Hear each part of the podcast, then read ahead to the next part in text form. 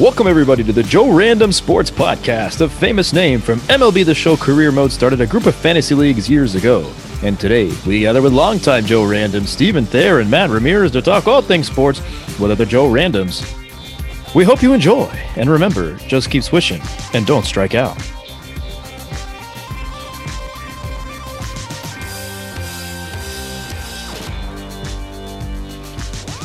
And welcome everybody to the Joe Random Sports Podcast, episode twenty-seven.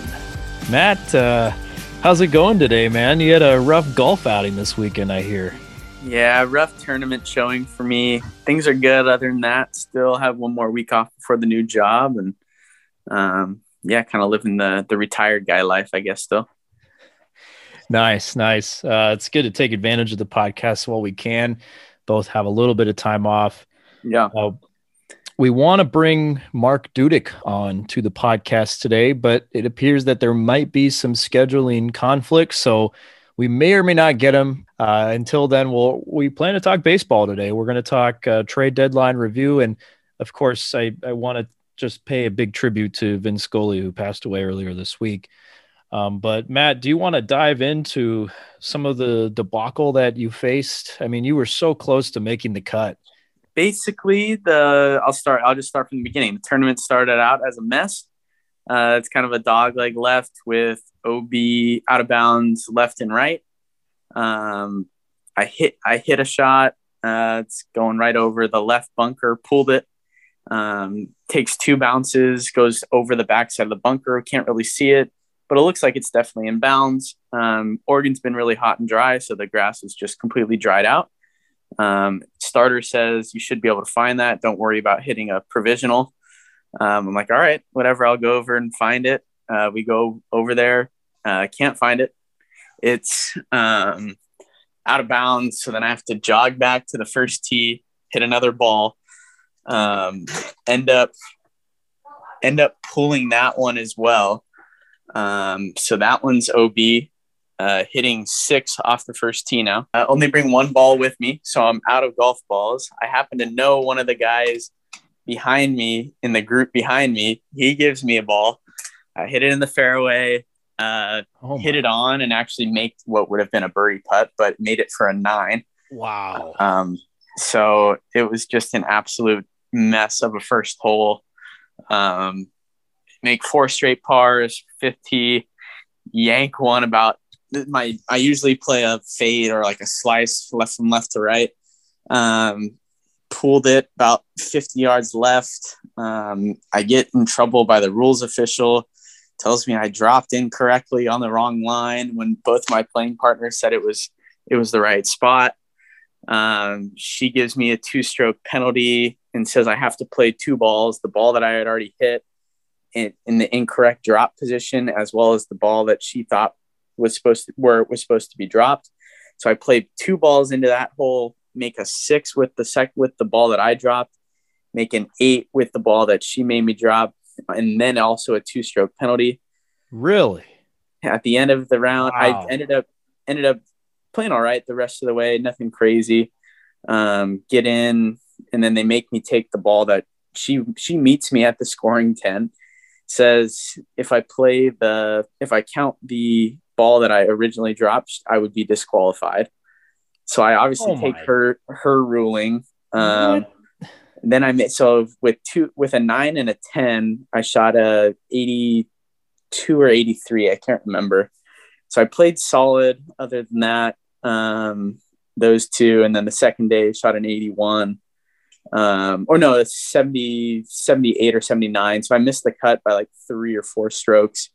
Obviously the the difference there was a couple, couple holes, but you could always say that, but just an absolute mess. Like I'm, I'm not a big rules guy on the golf course. So dealing with all that crap and figuring it out was, was quite the adventure. And also just an absolute first hole nightmare going back disaster. and forth.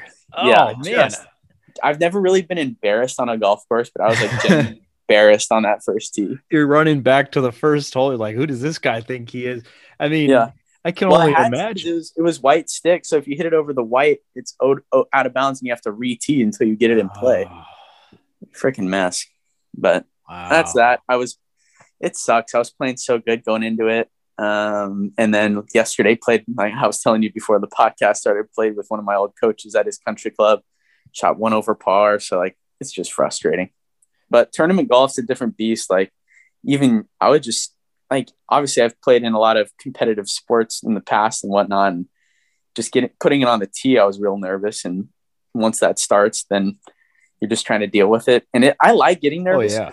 You know, like that feeling doesn't come around too often anymore as, as an adult. So it was cool, but just really frustrating overall. Yeah. Especially the rules official that seems to be making up rules and, and... no, she was, she was correct. I just disagreed with, I disagreed with her, where her line the judgment. was. Yeah. Like, the judgment. Yeah, yeah. Yeah. Like she was fifty yards off the other side of the hole. And then she's telling me where to drop it, but yeah, th- this is like the uh, the line official making a P I call from the other side of the field. Totally, totally, yeah. And if if both my partners were on board with her, I would have been fine. But both of the other guys were like, "Yeah, I like, think you're fine. Your, yeah, your drop was right. Yeah," which is ridiculous. Um, but yeah, that's crazy. You had to ask the guy behind you for a new ball too. Well, I was like, I was like, shit, guys, I don't have another ball. Anybody got one that they would give me? And they, and the guy that I knew tossed me one. Wow. So yeah, it was just a mess. Goodness. Well, should we, I needed Dudick here for that one. I needed his commentary on his story, but yeah. Oh, damn. Well, ho- hopefully yeah. you'll have another shot of that sometime down the line. Yeah, maybe, man. All those that's that this tournament was way more hardcore than the other ones that I play in. They're usually more of like hit and giggles, no rules officials, no official scoring, stuff like that. But I think I'll probably stick to more of those and maybe play, maybe play this one next year, depending what course it's at. Gotcha. Gotcha. All right. Well, uh, without further ado, let's, uh, let's talk about Vin Scully. Um, mm-hmm. We did a little tribute uh, with John Madden uh, earlier this year with our podcast and talked about him for a little bit. And I think it's only fitting that we do it for Vin as well, um, who passed yep. away uh, during the Giants Dodgers series, um, which is also kind of fitting in a way as well. Uh, that's a series that, even in his later years as a commentator, broadcaster, he did not want to miss that series. He always made the trip up to San Francisco to call those games. And uh, obviously he's going to be dearly missed by everybody in the Dodgers nation, but not just Dodger nation, baseball nation, and everybody who followed him for so many years. I was thinking to myself, with Vin being around in the booth for sixty-seven years as, as the Dodgers broadcaster, Uh, like that's not including everything else he's done in his, in his career and, and leading up to it. But sixty-seven years, if broadcasters had a war, like we give baseball players, Vin's would be untouchable. Like we look at some of the wars in, in baseball history, and you look at your, your Hank Aaron's, your Barry Bonds, your, your Stan Musial, your, your Honus Wagner, you know, the, the elite of the elite guys. And I feel like Vin would be above those for broadcasters. By it would be untouchable. There's just nobody. He's like he's like yeah. the Wayne Gretzky, Michael Phelps. You know, like there's just no doubt he's the he's the best. Yeah, you, you can't touch him. Like it's not even like Jordan, LeBron. It's a different level. It's yeah. uh, it, and so I think that level of excellence will never be attained ever again. Not just because I don't think you can find another person that can do it, but just the day and age that we live in. And back when he was doing most of his work, you know, he was mainly a radio guy at the beginning when, you know, it wasn't easy to go find and watch a Dodger game, you know, on the West Coast. These guys, if the Dodgers were traveling, you know, playing in, in the Midwest or the East Coast, the Dodgers fans would be in freeway traffic on their way home from work, listening to Vin on the radio.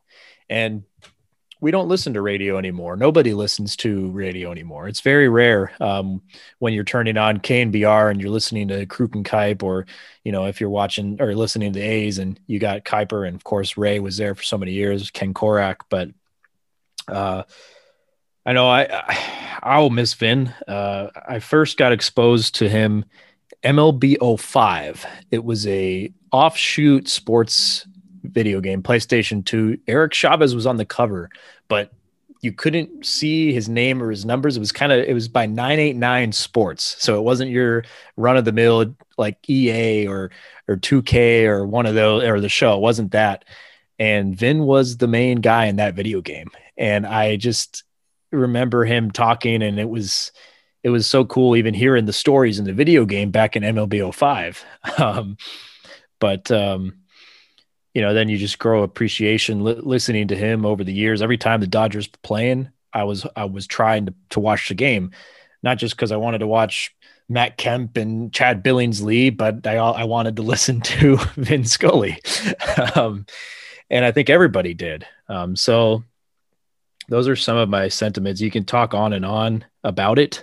You can search YouTube's on some of his great stories. Uh, one of them being him talking about how Mad Bum pulled a rabbit out of a snake and saved the rabbit. Like, I mean, it's just, who can do that? Who Mad Bum's thing, but then to commentate that story on air is unreal. Yeah. And he does all these stories without missing a beat in the game, which is probably oh, yeah. the most impressive part. I think we lost one of the, obviously being the Dodgers broadcaster. He wasn't, I didn't have an appreciation for him as much until he retired, but Um, just with his storytelling ability, I think uh, that's what separates him from pretty much every other announcer that I've listened to. Nobody else can keep calling a game solo most of the time, right? I don't solo. think he had many color guys.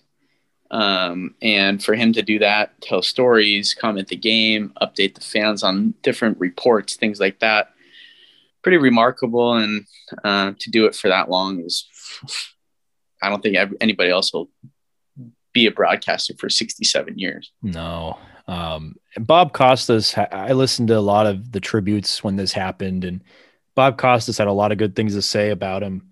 And he brought up a really interesting point that he was the only guy where the broadcast was run from the broadcaster himself. Most people have their team behind them, the video guy and the the directors and the camera guys, like telling the broadcaster, feeding them the stats, feeding them, hey, we need you to do this. Um, what, you know, they, they're telling the broadcasters kind of what to do. Um, but Vin pretty much ran it by himself. And when he was in the middle of a story, the, the, the team would never show a replay. They would just let Vin finish the story, you know, and like you said, he would never miss a beat. He would call the quick play and he'd get right back to his story. Uh, if Vin was talking about a certain detail in the story, the people behind them would be like, oh shoot, we got to put that up. We got to, we got to put that graphic up, you know? And so it was one of the only ones where they just let Vin do his thing. And it was completely remarkable. It's just, you just will never see this, this kind of excellence ever again. Um, and I, so many historic calls, you know, Kirk Gibson's call in the eighty-eight World Series. It's, and it's, Costas brought this up too. It's not just the call itself, it's the lead up. Um, and I want to go back and listen to the full inning of Koufax's perfect game, because it's the lead up. It's not just the final out, but how Vin is describing everything that's going on. Um, it, it just makes it that much better. Uh, he, he called the catch, the Dwight Clark catch, which it's so cool hearing that highlight. There's watching that highlight over and over again. And you hear, wait, that's Vin. Uh, obviously Hank Aaron's home run, the lead up to that, every, it's not just the call. And so he really put his, his footprint and his stamp on everything. Um, so yeah, I loved his, uh, now I'm, I'm ranting, but I, I love his Deuces Wild, uh, is like two on, two out, two and two the count. Yeah. And so I, I think very fondly of him, as as a lot of uh, Dodgers fans do. And I just keep remembering his quote at when he retired. He said, "Don't be sad, it's over. Smile, it happened." And so that's kind of my little monologue on Vin. You know, I you can't do it justice. Nobody can really do him justice. Um, but it was definitely a big loss in the baseball world this last week. Definitely. Yeah. He, he's a legend. And like you're saying, I don't think anybody's going to, going to really have a good chance at coming close to him in terms of uh, announcing status, you know? Yeah. Yeah. And when we have great announcers in the Bay Area, we really do. We've We're been spoiled. Very lucky. But Andrew brought up a good point. He said, You know, I feel like when I'm listening to a, a radio show or a podcast or a, a broadcast, I feel like I'm eavesdropping on two friends having a conversation.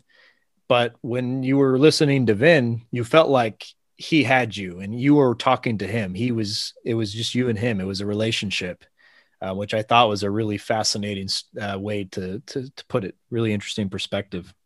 Yeah, that's a great point. It's, uh, it was Vin and his audience, you know, everyone felt like, even as an opposing team fan, that I felt like I kind of knew a little part about him, you know? Yeah. Yeah. They always said as an opposing player, you knew that if Vin was talking about you, that you, that was when you knew you made it. Um, yeah. So yeah, I, gosh, so random stories that I remember. I remember him talking about Alexi Ramirez's rims on his car. Um, I remember him talking about Ernesto Frieri, like, like in his farm, like churning uh, whatever butter, whatever he was working on. Like that's how he built up his arm strength as a kid. Um, so just, just some fun little facts like that, that you remember listening to games. Yeah. I remember the Mad Bum story vividly with the rabbit, but you've probably heard a million of his stories that like one little thing could bring back up the, the memory of the story. And it's just, it's crazy that he was able to, to captivate people like that. Yeah. Yeah. And people forget he was a Giants fan growing up. He was a, he was a nine-year-old Giants fan in, in New York. In uh, Brooklyn, right? Yeah. Or uh, New York, I guess. Yeah. Yeah. Uh, so it is, it is kind of funny how that all comes back around. Yeah. Uh, well, all right. Well, uh, we'll, we'll continue talking about baseball. Uh, the trade deadline happened. Um, and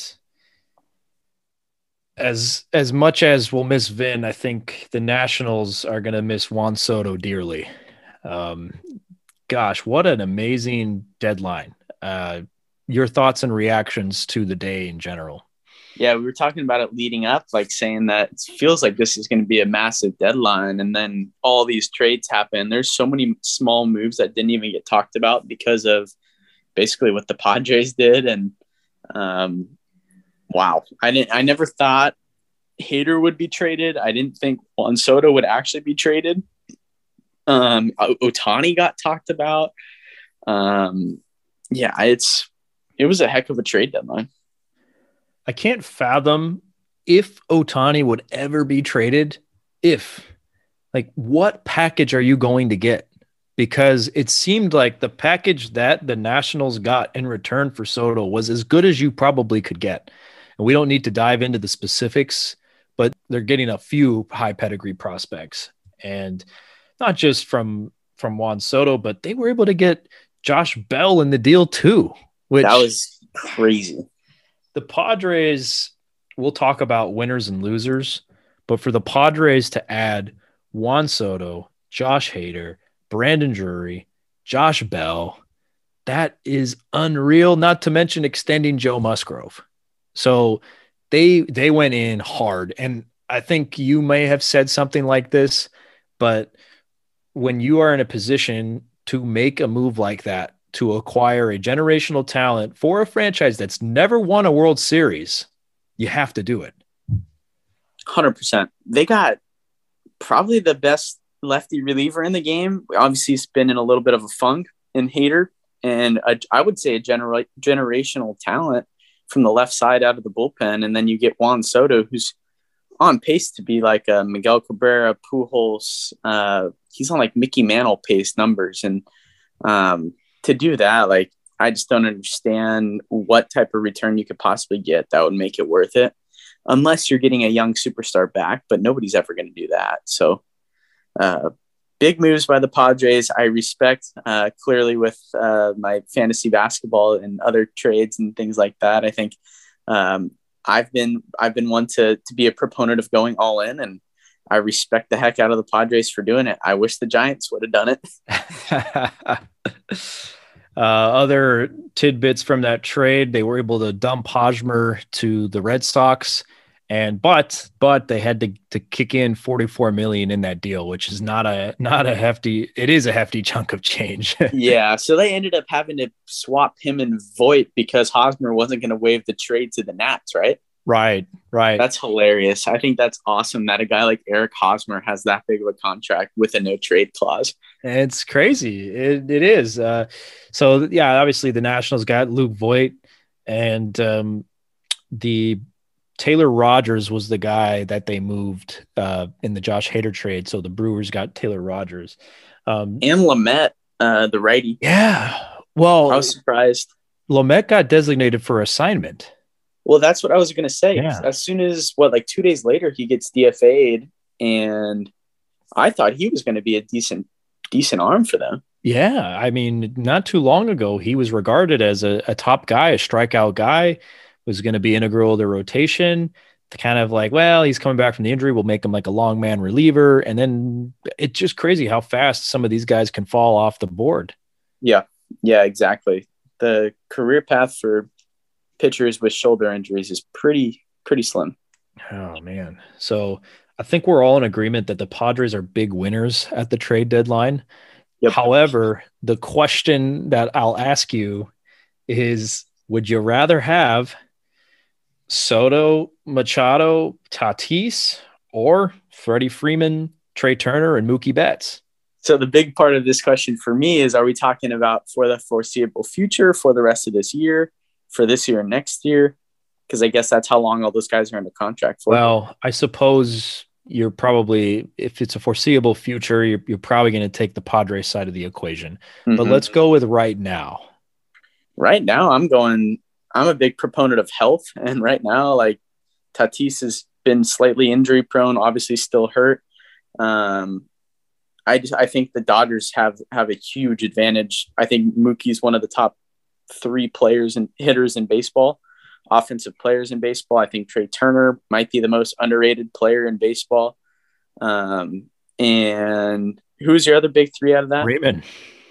Yeah, Freddie Freeman. My gosh. Yeah. And he's, he's on a, just an absolute heater right now. So um, I'm taking the Dodgers for sure this year. Um, but if we're looking at over the long haul, I would go Padres just because of the age factor. Age factor, but I, I do want to highlight, it's not like Mookie and Trey are that old. It's Freeman's not that old. It's just you're you're talking about years of prime left, you know, maybe four four more years, give or take, for those Dodgers guys. Yeah, um, three to five. Yeah, give or take. Whereas you, at least as as a Padres fan, you would probably hope for Soto and Tatis to have, you know, ten years of prime left. Um, yeah, which is crazy to think about. Like, Adley Rutschman's older than Juan Soto. Wow. Well, we um, okay, so we're going to talk more about some of these trades. Um, we're not going to talk much about the teams that sold. Um, we know that a lot of prospects were exchanged, but it's really hard to evaluate those trades right now. So we're pretty much going to talk about the the, the big uh, teams in contention. Uh, the Yankees made quite a few moves. Uh, first, adding Andrew Benintendi. They needed that left-handed bat. Obviously acquiring Frankie Montas, Luchirino, but then they go around and trade Jordan Montgomery for Harrison Bader. And this is where I'd like Dudik's input. Uh, they say that Bader is the center fielder that they, it's nice to have. Obviously they traded Gallo as well. Um, he's a good defensive guy, but he's on the I L, and Montgomery was no slouch as a starting pitcher in that rotation. So, you know, with a banged up rotation as it is, Uh, with Severino being out, what do you think of that move? Kind of peculiar. Yeah, it's odd. I the rule of thumb for me with with pitching is, especially going into the postseason, like, you never know what guys are going to go down, and to trade a fourth starter for basically a fourth outfielder was was odd. I know they haven't been high on Montgomery just based off of Yankees Twitter, but um, to get rid of him for a guy like, did I say Hader? I meant Bader, Harrison Bader.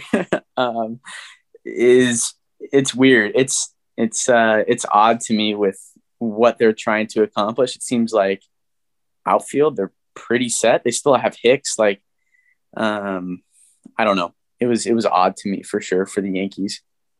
I'm not sure how high Yankees fans are on Hicks. I know they weren't high on Gallo, but uh, yeah, I I see a lot of bad crap about Hicks on Yankees Twitter for sure.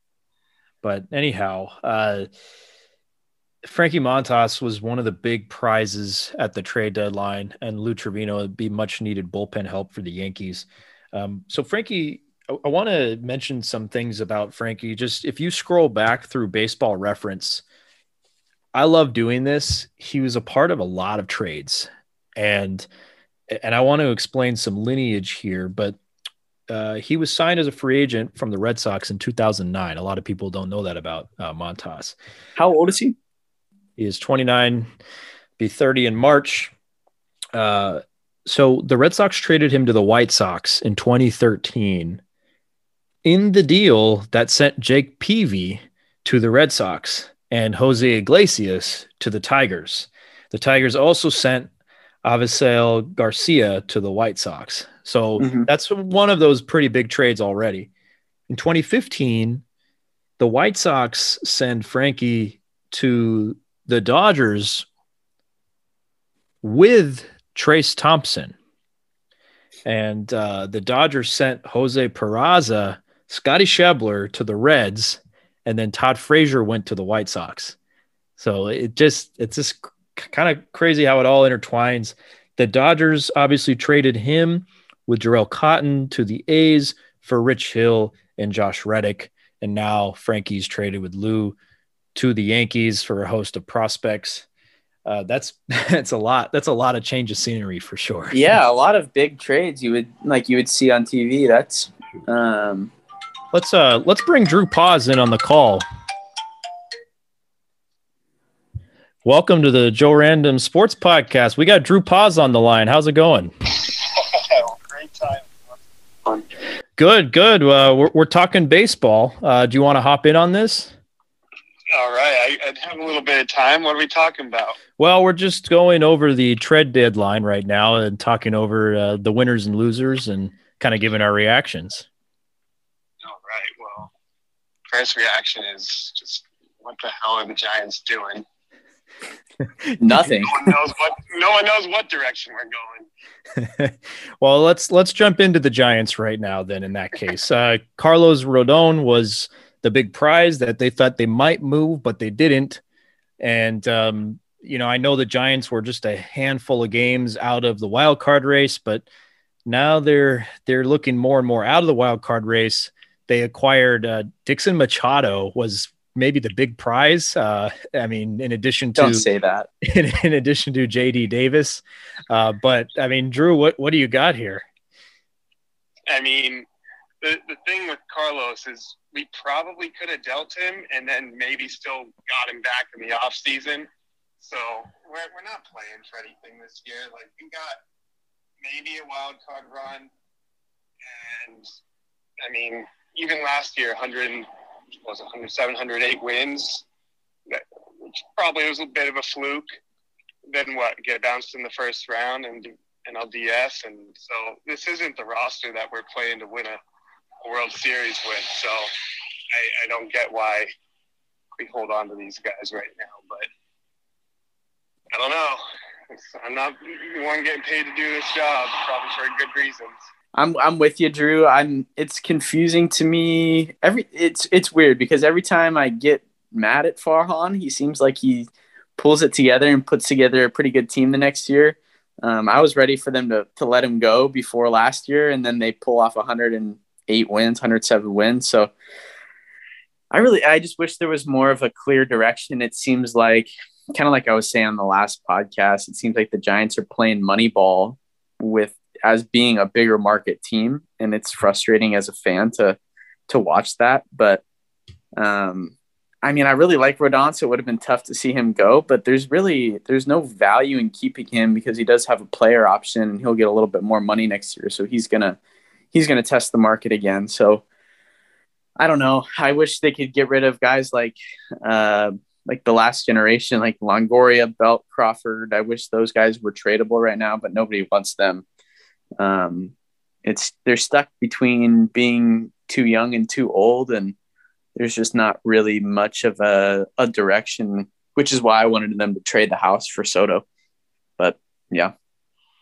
Yeah, no, I, I get what you're saying with the, the money ball aspect of things that Farhan's doing. I, I can see it. I, I hope that's the case. We, we hope he's playing chess, not checkers, but here. Sometimes it feels like he's playing Yahtzee and just and we don't know what he's doing. So, uh, yeah, it's it would be nice to know which direction we're going, but we I don't think we're gonna know this year. You know, the off-season Judge is gonna be a eyes on him, so maybe we I don't know. Well, only time will tell on that side of things. Well, you hope that there's guys expiring or maybe they don't bring back so that they do clear up a lot of room. I mean, apparently there's some some rumors out there that Judge might be a Giant. I don't know how true those are, but if they can pull in Aaron Judge, I mean, all of a sudden there's there's revived hope. And I'm wondering if Farhan's maybe looking at this and saying, well, we got Rodon for another year. You know, why do we have to trade him right now? His value is going to be maybe the same, not if not similar, at least to next trade deadline, if that if they can't. So if they can't compete, so maybe that's part of it. But like I said before, I think it's just missing the void of Posey has had a lot more ramifications than I think that I think they anticipated. Yeah, there's a a big loss there for sure. It, I, I'm interested to see, like, I think Judge would probably lose out on fifteen homers a year if he came to San Francisco. No doubt. With, with the short porch, I, I mean, I if I'm him, I'm not coming here. He also might be one of those guys that has just enough power to to maybe nullify it. Yeah, but not on those cold nights with the wind blowing in over that. Yeah, I especially compared to Yankee Stadium when it's hot and humid and flipping balls out to – for three hundred ten foot homers, you know? Well, I don't know. I think he just hit his forty-fourth last night. Uh, he's probably on pace for fifty-five, if not sixty again. So, uh, I mean, I think anybody would pay enough money to take that. I'm saying, yeah, I'm saying he'd hit forty a year versus sixty a year. So, I mean, we're not talking a huge step in production, but. You got a forty, forty home run hitter in our lineup. That'd be, I mean, when was the last time the Giants had that? Barry. That has to be Barry, right? I, I don't. Yeah, I, I don't. Yeah. Yeah, maybe some fluke year from someone else, but I, I think it was Barry. So who knows? I mean, it'd be fun. I'd be happy if we got him. At least we'd, I think, have a clearer direction. So. Yeah, for sure. I, I'd be all in on it. I just, I don't, I can't see them putting together a long enough and big enough offer for him, but we'll see. So just to finish up the Frankie Montas uh, point uh, before uh, Mister Paz hopped on the call. Um, I want to take this back to Nick Swisher, and everybody, everybody listening is going to be like, "Oh, oh God, that's a name I haven't heard in a bit." They're like, "Wow, come on, Steven. Why, why are you bringing up Nick Swisher?" But I want to start with him because he was the Moneyball, the famous first pick in the Moneyball draft in two thousand two. Since then, the A's traded him to the White Sox for, I'll I'll only name the notable guys here, Gio Gonzalez and Ryan Sweeney. Okay, Ryan Sweeney got shipped with Andrew Bailey to the Red Sox uh, in the Josh Reddick trade. Josh Reddick combines with Rich Hill. They trade him to the Dodgers. The A's trade Hill and Reddick to the Dodgers for Jarrell Cotton and Frankie Montas. And now Frankie Montas gets shipped to the Yankees. I'm going to go back to Gio Gonzalez here. Gio Gonzalez, in a different tree of the trade, gets traded for, remember this deal with the Nationals, A J Cole, Tommy Malone, Derek Norris, and Brad Peacock. Now, we all remember Tommy Malone, Derek Norris, and Brad Peacock. A lot of us don't remember A J Cole, but A J Cole probably ends up turning the most value out of those guys as the A's traded A J Cole in a deal for John Jaso, Drew. you're, you're, John Jaso for president. Your favorite guy. Um, and the A's trade Jaso and Daniel Robertson to the Rays for Yunel Escobar and Ben Zobrist. The Yunel Escobar gets shipped for Tyler Clippard. And then Ben Zobrist gets traded to the Royals for young prospects Sean Manaea and Aaron Brooks. Aaron Brooks was shipped for Chris Coughlin, who was later shipped for Arizmendi Alcantara. That's the end of that tree. So right now, we are waiting for the prospects in return for Sean Manaea and Frankie Montas as the remnants from the Nick Swisher trade. It's the trade that keeps on giving. That's the A's, man. They find a way. I was really trying to do a, a war analysis of who actually won these deals. And it got really hairy because I started trying to, all right, what did they do for the A's? What did they do after? What did they do? You know, like, do you call it a win as in, all right, this is what they did for the A's versus what they didn't? Or is it, oh, this is what they did for the rest of their career. Did they win or lose that? So it was really, really tough. But from each individual trade, it kept seeming like the A's were returning more war. It it kept seeming like they were getting more and more value. That's just off of Baseball Reference. But, I mean, I could be completely wrong about that. Uh, but, yeah, just just kind of cool following the trade trees. Pretty wild. Um, Drew, do you got any other uh, winners and losers on the trade deadline? We we talked about the Padres being probably the biggest winner. Uh, but any other underrated winners you might have found?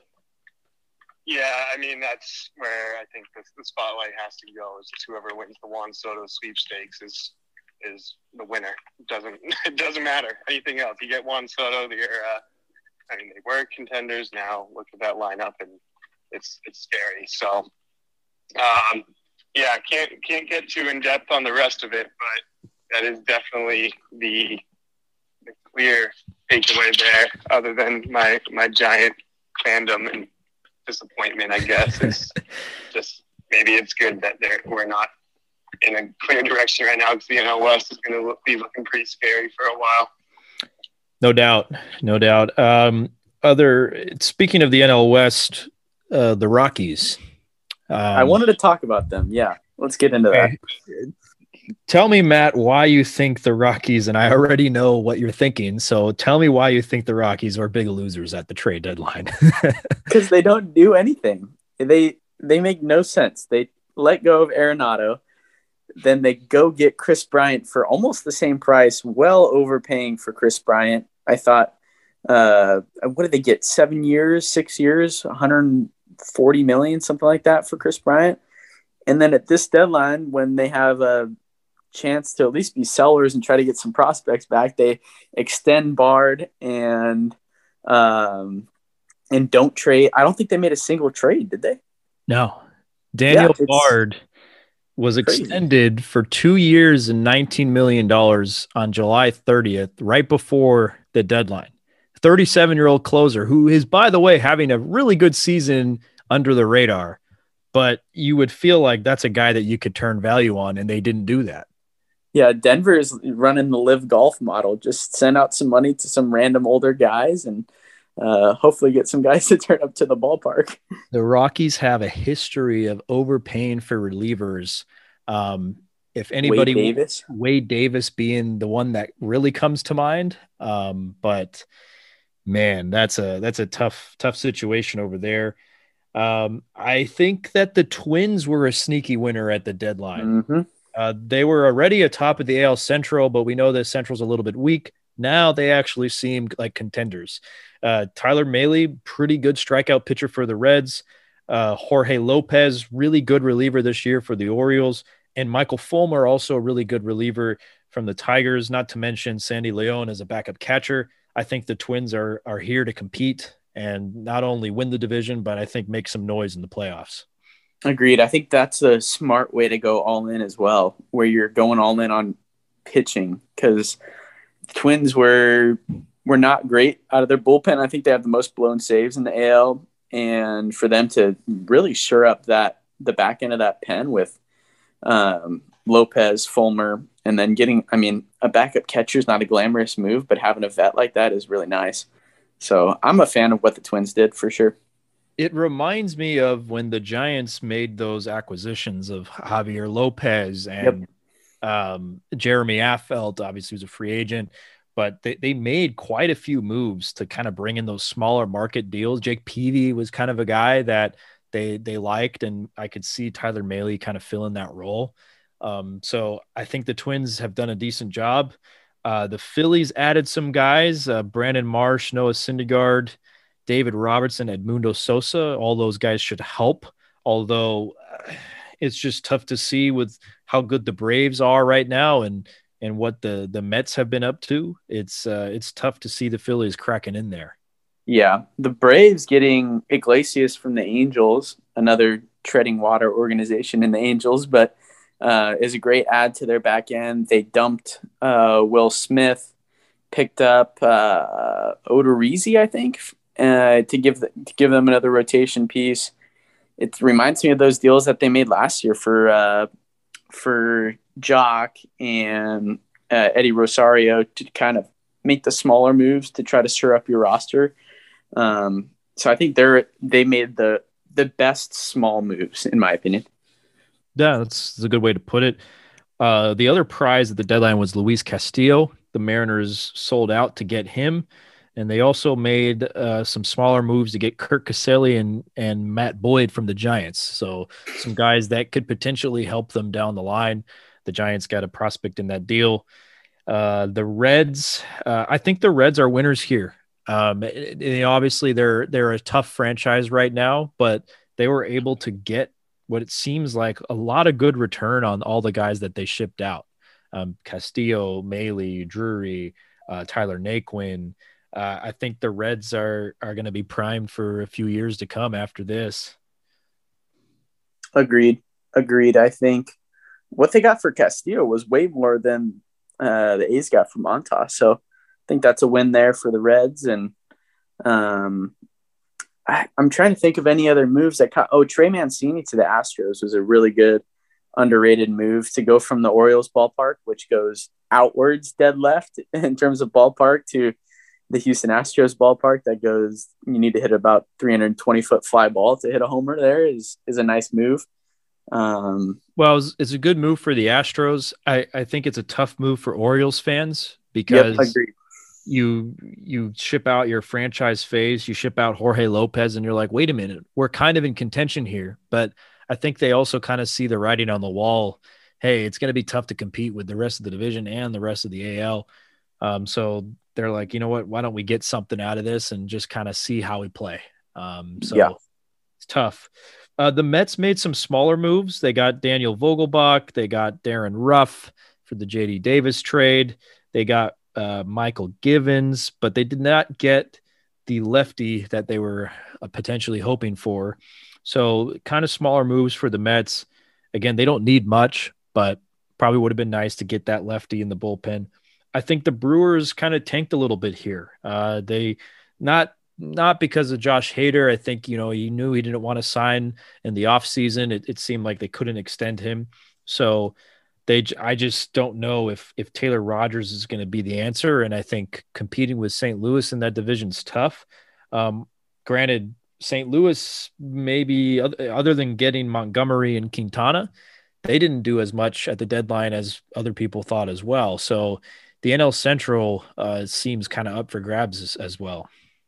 Yeah, everyone had the Cardinals in on Soto and in on uh, Castillo and Montas, and they ended up not doing anything. Was pretty surprising. Another loser. Um, I've got the Cubs. Uh, just you know, only you can't you can't trade Wilson Contreras and Ian Happ. Um, and, and that was kind of sad with their farewell goodbye and then not trading them. Yeah, I, I mean, I love holding on to like your franchise guys, but when you see the direction of the team and you have an opportunity to return value and you can't, I think that is kind of a little bit of a disappointment. Um, For sure. I've got the Cubs as a loser. I've got the White Sox as a loser. Um, they've been kind of a disappointment this year. They didn't really do anything at the deadline. Uh, and I, I think the Blue, what do you got on the Blue Jays? Um, they acquired Anthony Bass, really good reliever, as we know, you and I especially. um, and They got Whit Merrifield, which, you know, he's not as good as he's been in years past. I believe he's still not vaccinated, so that's an interesting point. Can he still can he even play in Toronto? But no rotation help for the Blue Jays, and they're they're in a driver's seat in the A L East. I mean, it's them and the Yankees, I think, at least top two. Yeah, it was weird for them trading for Whit just because of the vaccination stuff. Um, being in Canada, obviously the requirements are a lot more up there, but um, I mean, it seems like Whit, if he goes to Toronto, kind of gets a rejuvenation of playing for a contender again, would be a decent buy low candidate. So I don't, I don't blame them for that at all. Obviously I like Anthony Bass. I think that's a good pickup. Um, yeah, I think they made some good small moves. It's, it's crazy how many of these contenders made, made at least some sort of move, you know, that made them clearly better. We're talking a, about a lot of teams here. Um, yeah. So it's, I mean, shoot, the Red Sox got Tommy Pham in addition to Eric Hosmer. I mean, not like a impactful veteran, but somebody who can make some noise. I'm surprised they didn't trade J D Martinez. Um, they did trade uh, Christian Vasquez. So it's, yeah, a lot of teams did stuff. Uh, the Dodgers getting Gallo, but really not doing anything else. And then they come out and sweep the the Padres. Uh, so, I, I mean, if I'm the Dodgers, I didn't. I think that's kind of a low risk thing for them. You know, they for get sure, yeah.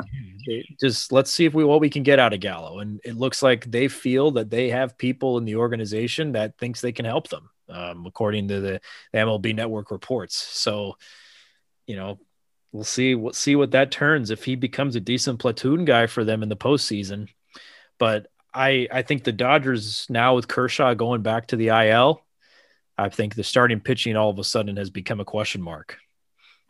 Yeah, I think if uh, if the Dodgers got one more pitcher, whether it be bullpen or starter, I think that could have served them very well. I think that's that's their only weakness. The Dodgers, there's something about the Dodgers. They just know how to win too, you know? Like there's something about that team that um, that's in there that really knows how how to get it done. It's they're playing what seven hundred baseball right now, which is just insane.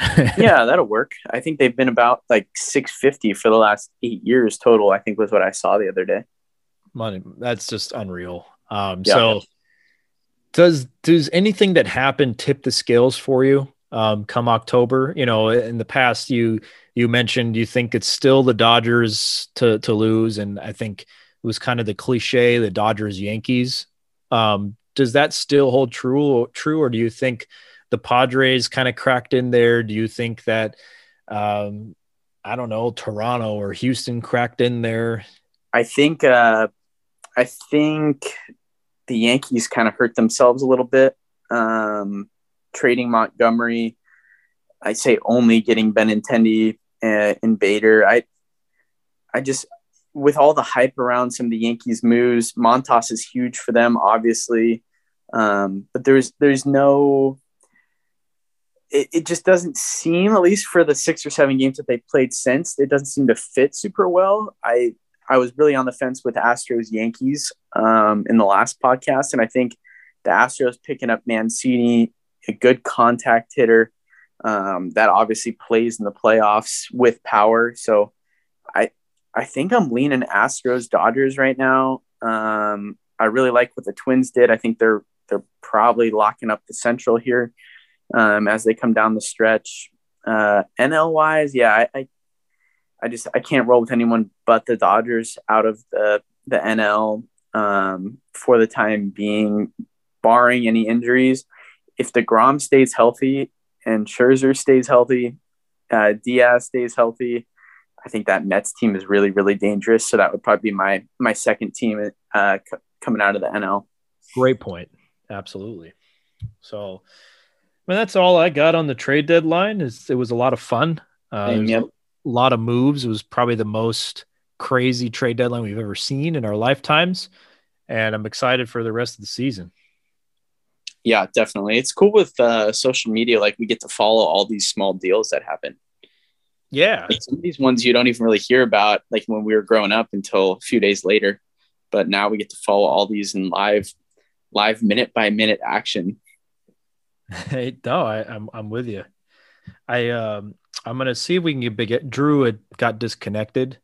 Um, but I'm going to see if I can bring him back on and talk fast food. Cause he's, he's the fast food guy right here.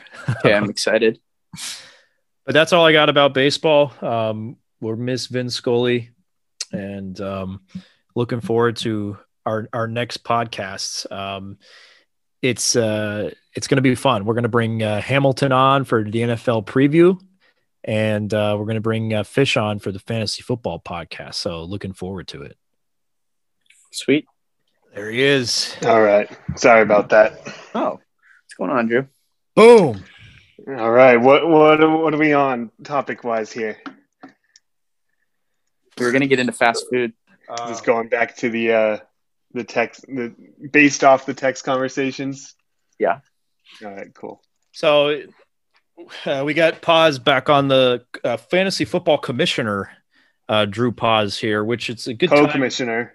Co- co- co-commissioner. It, it's great having you on at the, this time of year, uh, fantasy football. We're going to do a fantasy football episode specifically, but um, do you have anything to uh, say to the league while we got you on here?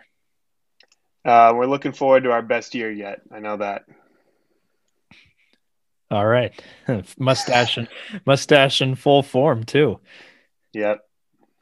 Uh, so uh, we, we've pretty much closed the door on the M L B trade deadline. Um, and uh, one thing we wanted to talk about was fast food. And and Drew and I go way back of rating and having fast food and, and deciding what's the best burger, what's the best fries. Uh, since he's moved to the East Coast, he's gotten a lot more experience, more variety with the fast food uh, choices. And uh, so I think he's a very good guy to have on the podcast to talk about what are the best and worst fast foods. So we talked about sandwiches in the last podcast, and um, let's uh, let's take it over to Burger King, McDonald's, and and the rest of the uh, the, the group. Um, so how do how do you guys? You guys want to jump in right in or whatever you can got. we start? Can we start with hearing your thoughts on Burger King, Stephen? Oh, God, we're, we're just going to be upset after this, but yeah, let, let's hear it. So I, I have a confession to make, and that is I don't know when the last time I had Burger King was. I don't blame you. But it doesn't mean that I wouldn't go down the street and have one right now. Um, I, I've always loved Burger King. It was there. It was one of the staples of childhood. Um, we kind of alternate between McDonald's and Burger King, but I, w- I was very fond of Burger King. Uh, I really loved the chicken fries, which was a, a unique, unique item that a lot of fast foods don't have. I always appreciated their thicker cut French fries. Um, and the, the Whopper is a pretty classic move. Their chicken sandwich is a classic move. I know a lot of McDonald's lovers, and that's pretty much the main competition for Burger King is all the Mickey D's folks are like, well, but the McChicken and, you know, but, but the, the Burger King chicken sandwich is actually really good. Uh, funny thing to note is, and maybe this is why I like it so much, is that was like my mom's craving during pregnancy with me is, is Burger King chicken sandwiches. Hmm. So that maybe there's something to that.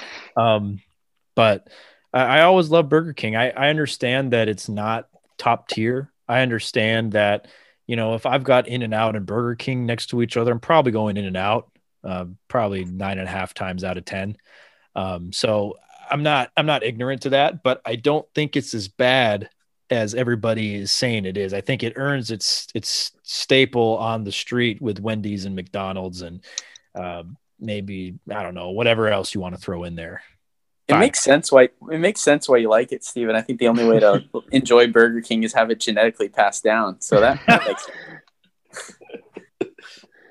That's, that's a good good point. I the one thing that I will give Burger King credit for is the chicken fries. That is a yep. It's unique and they're they're not bad. That that's when I have been forced to go to Burger King in the past, whether that's usually it's been like in an airport. I would never seek to go. I'll drive for however much longer to get to the McDonald's on a road trip. But uh, in an airport, when Burger King's the only option, chicken fries is the go-to move there.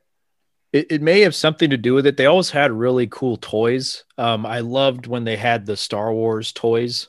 So it, it's very possible that just we were having it so much, and you just grow to grow to like it too when when you're trying to get the toys. But uh, so if if we're rating burgers on a fast food scale, okay, so let's pretend that In-N-Out's your ten or your nine point nine, Drew. If In-N-Out's the nine point nine.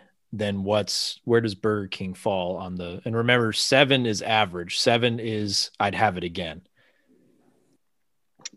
Like you, I can't remember the last time I've had a Burger King burger, so it's hard to say. But I will generously give it a four point three. That's really not that bad. That's just slightly below average. No, well, if, we, if we're saying if if on Steven's scale of seven seven being average, yeah, not oh, okay. not five being average, then uh, how do, yeah, how does that make sense between seven, one and ten? Drew and I have talked about this extensively. Seven is a C. That's a that's passing. I'm on, I'm on the Drew will appreciate this the Dave Portnoy pizza rating scale. Well, no, we I mean we we apply that too. But I, I think they're I think they're similar. I think uh, a seven is around that range of would have it again, wouldn't drive more than fifteen minutes to go get. Um, okay. Okay. And whereas below or like above a say an eight is now like okay, I'll make a point to go there. Exponentially better. Yeah. Go out of my way to get that. Or and once you get below the sixes, that's where it, you you either. I'd say probably three and below is you're not touching it, but maybe between three and six is it's you got to be a little desperate. Yeah, I'd say for Burger King, for me, I would give it a zero point one. I honestly think it's the worst burger I've ever had. Wow. Like, I'm, I'm being serious. I don't think I've ever had a worse cheeseburger.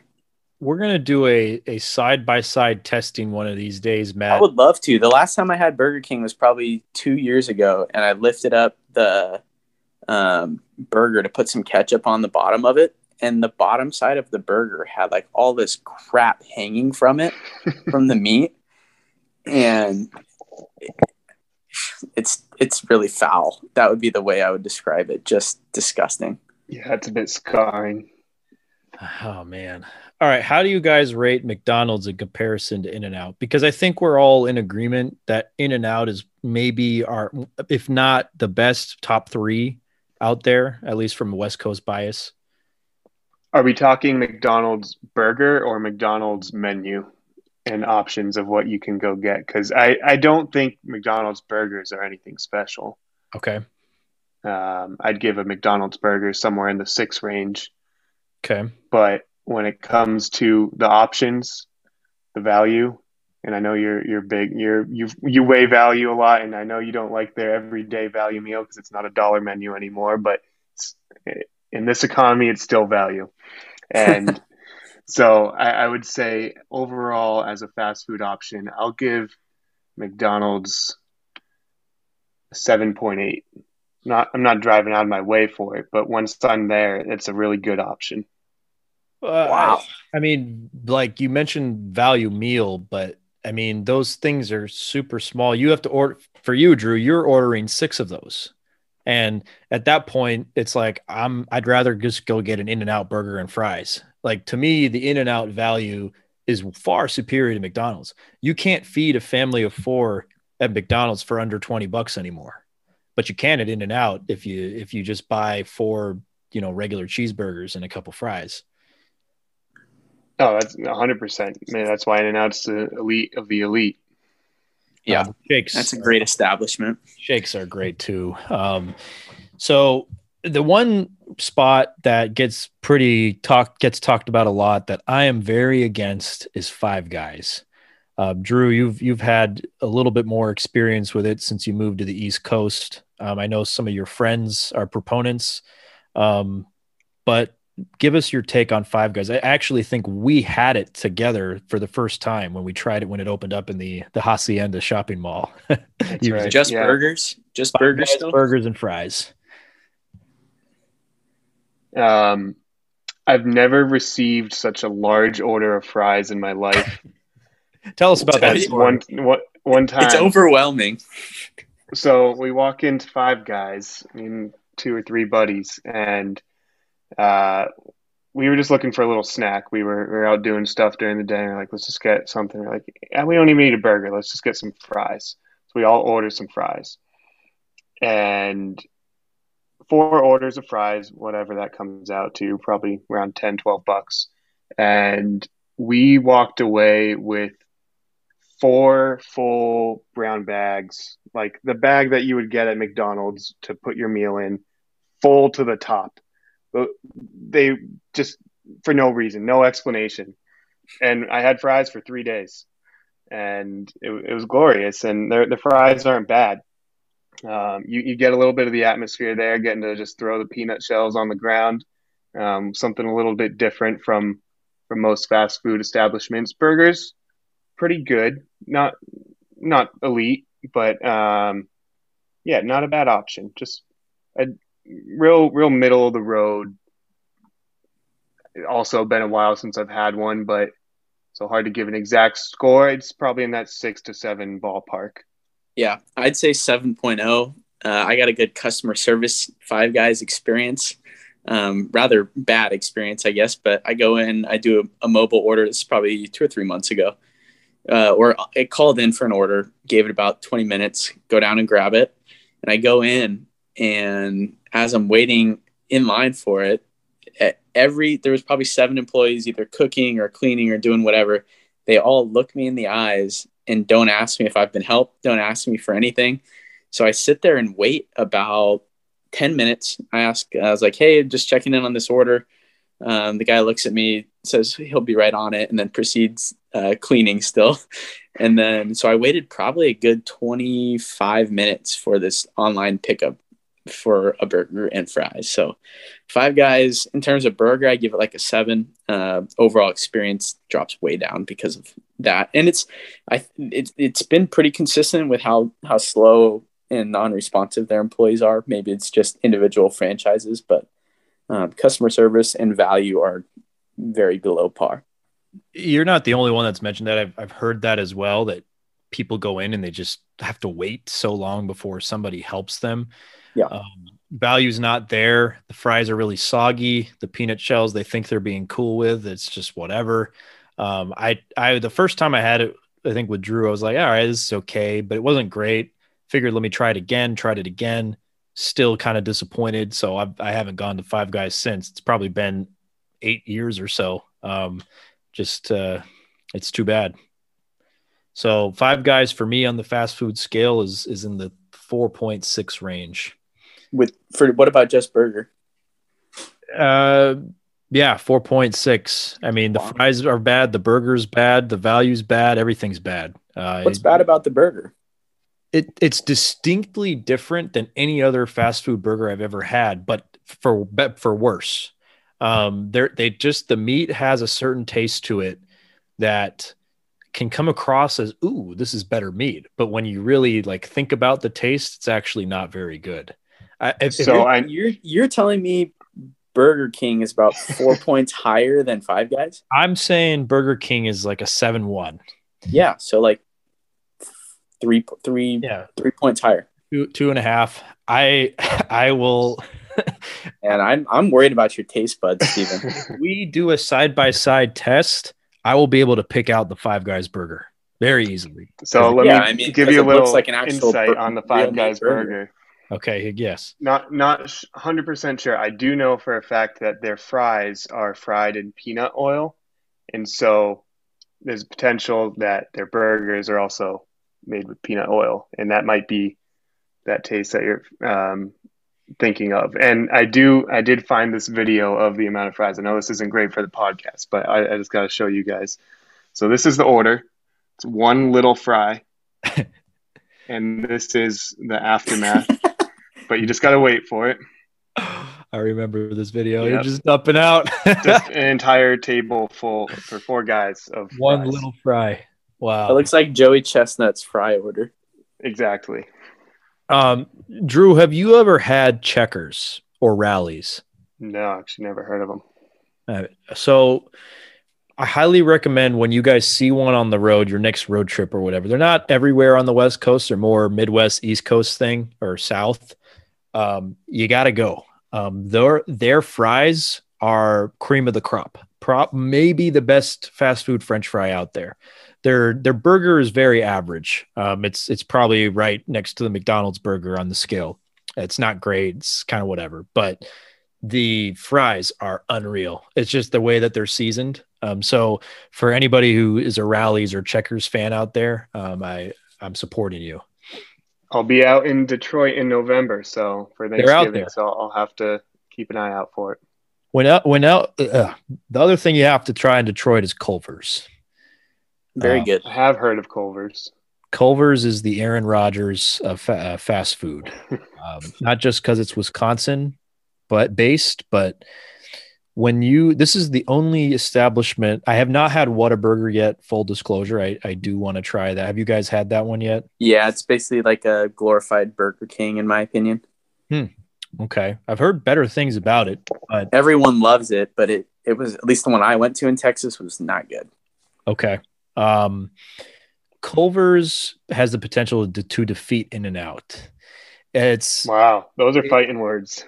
It's Whoa. Not just the burger. The burger is excellent. It's they call butter burgers. Their buns are essentially made uh, fried with butter, and they're really so. I think one of the things that separates In-N-Out from a lot of places, it's why it's a hair above the habit, in my opinion, is because In-N-Out fries their buns and you got that crunch feeling. Habit didn't do that. I think the Habit has some really good meat um, in their burger, but the in the because the In-N-Out patties are really thin, um, but the it's the bun.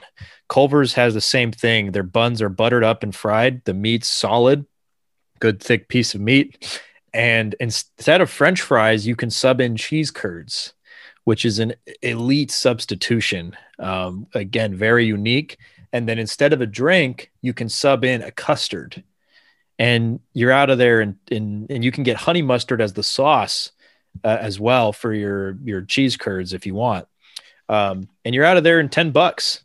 I mean, it's, it's as good as it comes when you combine value, uniqueness, taste. Uh, I miss Culver's dearly. Uh, I, I hope that I can get to one in Arizona when I head back down in the fall. There's one in Peoria, I think, Steven. Yeah, there's a couple out there. They're yeah. not in California yet, but they're slowly making their way. So Culver's is the only one I think has the, the potential to defeat In-N-Out. Um, Matt, you and I talked a lot about Wendy's. Mm-hmm. Uh, Drew, where do you lie on the Wendy's scale? So probably my biggest flaw. I've never had Wendy's. What? Wow. Yeah, it's it's pretty surprising, but um, I I think maybe once when I was like seven or eight, got something there, but like I don't remember it and I don't know what I got, so I have to say I've never had it.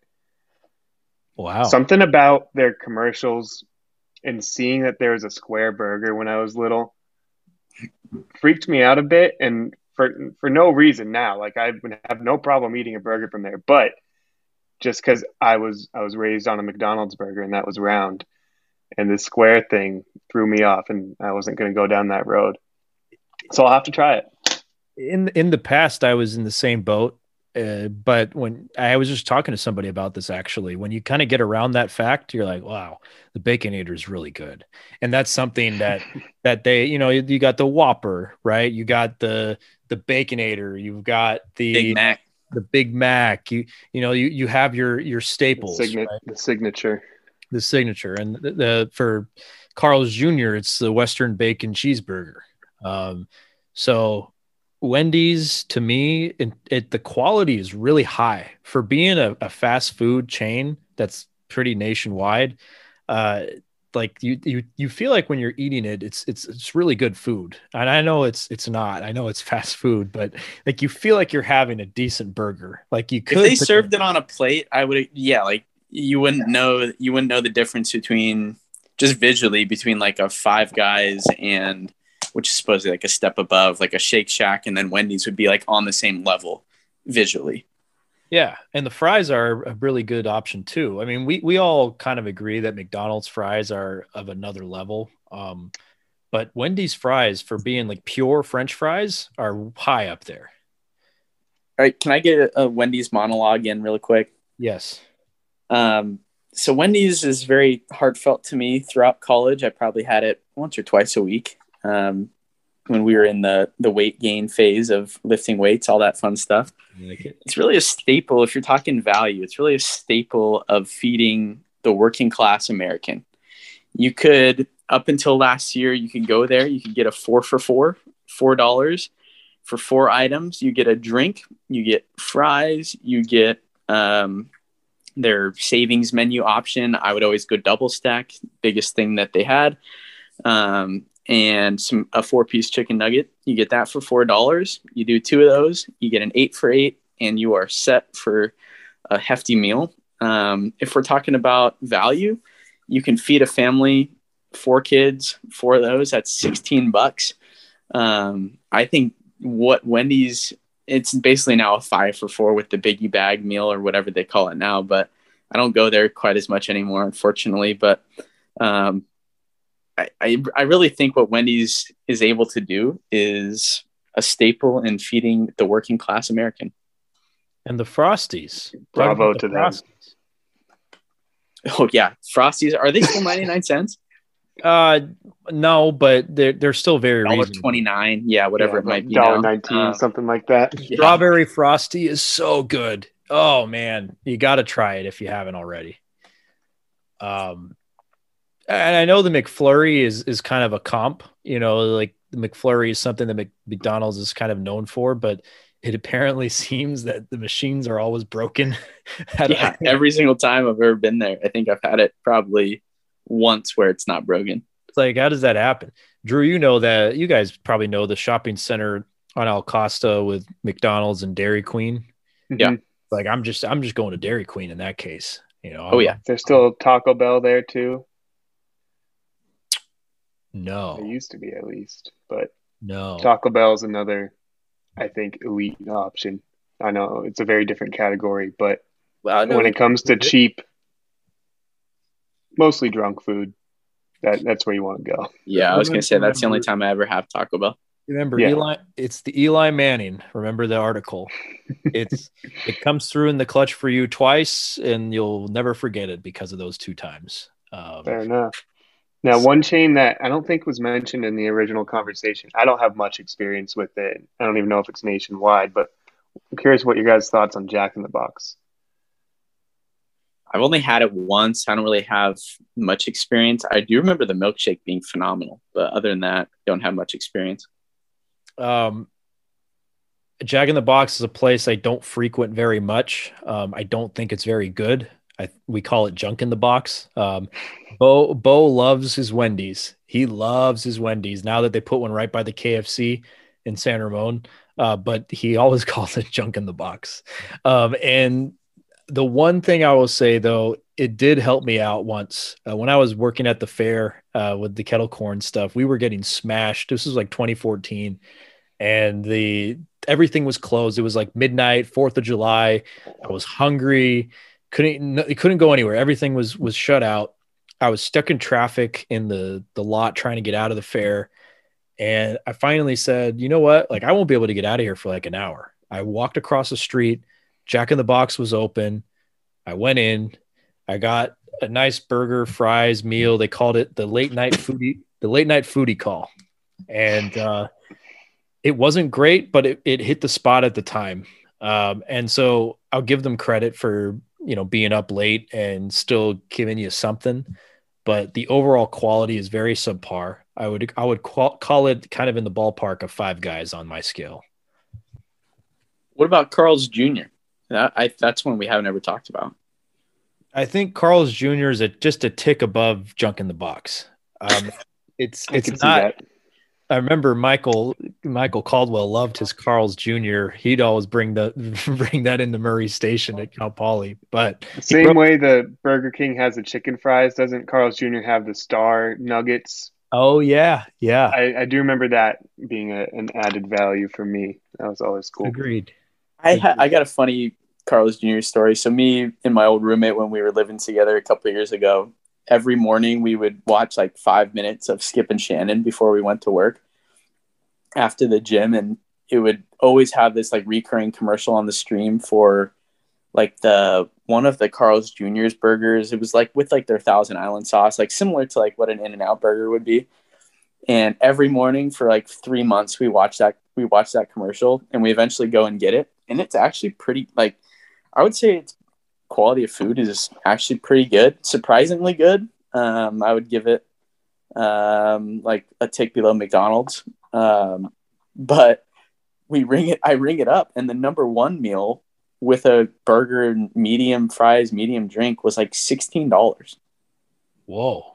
But I don't know if that was just our location that we went to, but it was absurd how expensive it was. Wow. Uh, I, I was just admiring Carl's Junior for a second. I was just in the Crow Canyon, like where Ike's is right now. Um, yeah. Sprouts, and I was just admiring the Carl's Junior drive-through. I people are still going there. It's great. I just picked up some uh, buy one, get one frees. There's one in Stockton that I'll, I'll head to after the game. Uh, now that you guys have got me craving it.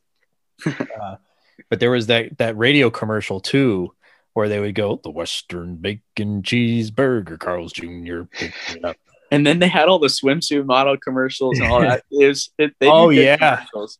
Yeah. So, but no, we, we can't be kicking, like it, the, the quality is is average. It's not yep. it's not great, yeah. but it's, you know, it's uh, so, yeah. I mean, there's that, that place is still in business being right next to uh, the Habit. Is, isn't the Habit right there? Yeah.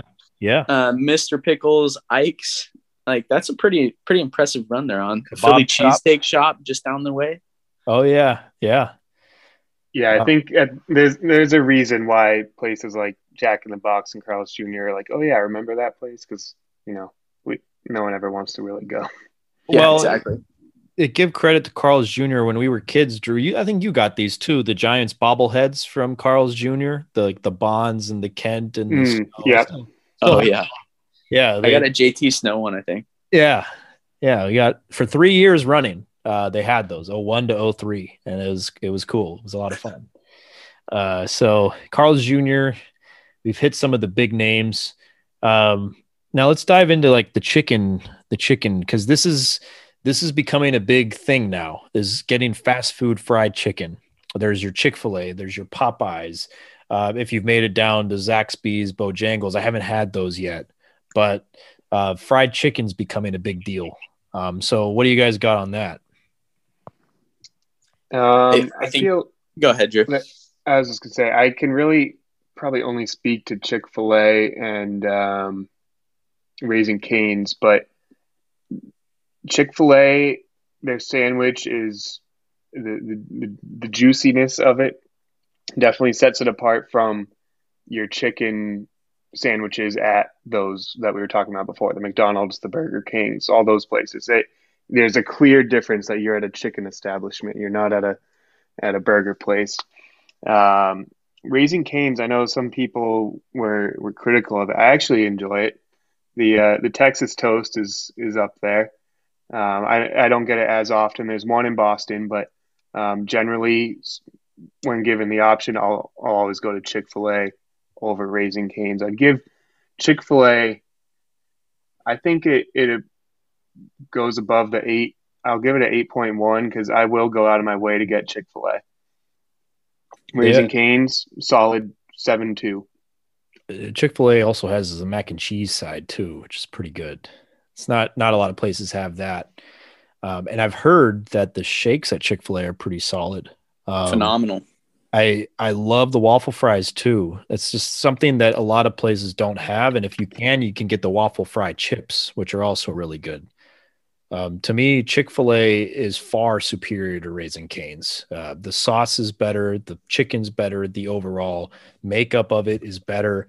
Raising Cane's is just your average run-of-the-mill fried chicken and just trashy fries. I I love the the Texas toast. You were right about that. I, I don't get me wrong. I, I love it, but sweet not tea, gonna, not going out of my way to get that. Raising Cane's is a three, three for me. I mean, their, their sauce is disgusting. Whoa. Really? That's, yeah. that's shocking. yeah. But Matt, you, you don't like it that much, right? I said it was solid. I think it's right around the, I mean, if we're going off of like average being five or seven, I think it's right at right at that. I I love the sweet tea. Um, I think the sauce is pretty good. I just don't think the chicken's like. I honestly think Chick-fil-A is like the standard along with In-N-Out for fast food places. I don't think it can get any better at what they do. To be honest with you. Yeah, um, and I. What about Popeyes too? Because because that's another big one. Okay, I was gonna get into Popeyes and K F C. I think Popeyes is. is really solid. I don't think they do anything great. I think with how crispy their chicken is, I think they do a good job, but it's way drier on the inside. Um, their sandwiches are pretty good, but I wouldn't get like the chicken standalone. Like I wouldn't do any of their nuggets or wings or uh, drumsticks, anything like that. I think K F C is kind of underrated, I think. I don't know. I have kind of a soft spot for it, I guess, but um, any of the sides and all the other stuff isn't great, but the chicken itself at K F C is pretty, pretty good. I know it's probably really horrible for you with how greasy it is, but um, I think the flavoring that they use on the batter is really good. So I would say K F C, to me, K F C, it goes like Chick-fil-A, um, then a big gap, then like Raising Cane's, K F C, Popeye is very pretty tightly packed in. I, I think K F C is the Burger King of chicken. I think it's disgusting. I can understand that. Like I said, I I, I get it. I, I, have I, I the only thing I'll give to it is the crisp of their chicken, but the, the amount of grease and the flavor is just terrible. See, I kind of like that that weird tangy flavor for some reason. I was to say, I don't think I've ever had K F C and not been in the bathroom for multiple hours after before. That's me with Taco Bell. I think, uh, I, I, yeah, I, I honestly don't remember the last time I've had K F C, but from what I remember, it it was pretty good. It's another Bo staple. It's Wendy's, Taco Bell, and K F C. Uh, and I, I always kind of cringe when we decide on that. Uh, I, I'm not a big fan of K F C. I agree with you guys. Uh, the one thing I'll give it credit for is they changed their fries from the wedge fries to actual French fries. Oh, and I didn't know that. If you haven't been there in the last year, maybe year and a half or so when they started coming out, um, maybe two years, their new French fries are very good. Um, they, they are, they are up there. Um, I'm not going to say they're the best, but they're up there. So if you guys are crossing a K F C and you happen to remember, oh, I just need some French fries, uh, I do recommend trying their new French fries. They are pretty solid. Their their mashed potatoes and gravy is also not bad. Yeah, again, we're talking about them, but we're not talking about their chicken, which is what they're exactly. Well, yeah, that's a problem. Yeah, so it's it's kind of down there for me as as big of a staple as it is in American fast food. Um, Popeyes, same, same. Yeah, I I may have only had Popeyes once, but I think I was on my way through Nashville and like just had a quick quick gas stop, and I think that was it. It wasn't bad from what I remember, but I'd have to go back and and and actually try it, try it to see if it's better than Raising Cane's, hopefully. um. Any other notable things? You know, we didn't talk about Shake Shack. There's Freddy's is another one that's kind of out in the, the South Midwest. Um, are there any other honorable mentions you guys want to discuss? I just want to give a quick shout out to Shake Shack for uh, they have the best beer deal in Boston in downtown when oh. you're, you're surrounded by all these bougie, expensive bars and all you want is a pitcher of beer. That's our go-to spot. Beer, hot dog, and fries. I've never actually had a burger from Shake Shack. I always go for the hot dog, but that's just a me thing. Um, nothing against their burgers, just dogs reign supreme. Um, so yeah, that is that's my ode to Shake Shack. Yeah, Shake Shack's really good. The shakes are probably my favorite shake. Um, burger was decent. Haven't had the glizzy, but I'll have to try it. And have you ever had Five Guys hot dog, Drew? Um, I'm sure I have. Can't remember. I've always so. thought about it on the menu and never pulled the trigger. I was just wondering. It's different for sure. Uh, but I, I'm out on Shake Shack for the value piece. Um, I think they try to be a little more upscale and the quantity and quality isn't there for me. I agree with you. The shake is good. Um, I, I only had it once. So, you know, I, I can't say too much about it, but I remember the, the meat being pretty solid. Um, but I don't think the burger was that good, and I didn't like the fries. I'm just not a big crinkle fry fan. They're not good, yeah. Yeah, they're well below average. The shake burger, or yeah, shake burger combos, elite. I would say the shake's better than In-N-Out shake, and the burger is worse than In-N-Out's burger. So, and and speaking of that, Steak and Shake, you had that one? Nope. No. Uh, another one I'd recommend. Um, thin patties, but super value. Um, they have the shoestring cut fries, so it's a little bit different from them. Um, and, and then, of course, the shakes are really solid. So I, I think try Steak and Shake and compare it to Shake Shack and then see, kind of take everything into account and see what you got. Um, I, I've got Steak and Shake above Shake Shack. I mean, if Shake Shack's probably like a five point six for me, um, Steak and Shake's probably like a, a seven point two. Um, it's fair. All right. Well, uh, Drew, was a pleasant surprise. Uh, yeah, coming on and got you guys at a good time. Yeah. So we'll, we'll yeah we'll we'll talk more uh, fantasy football as we get into this. And uh, thanks, thank you all for, for tuning in. We'll, we'll see you all next time.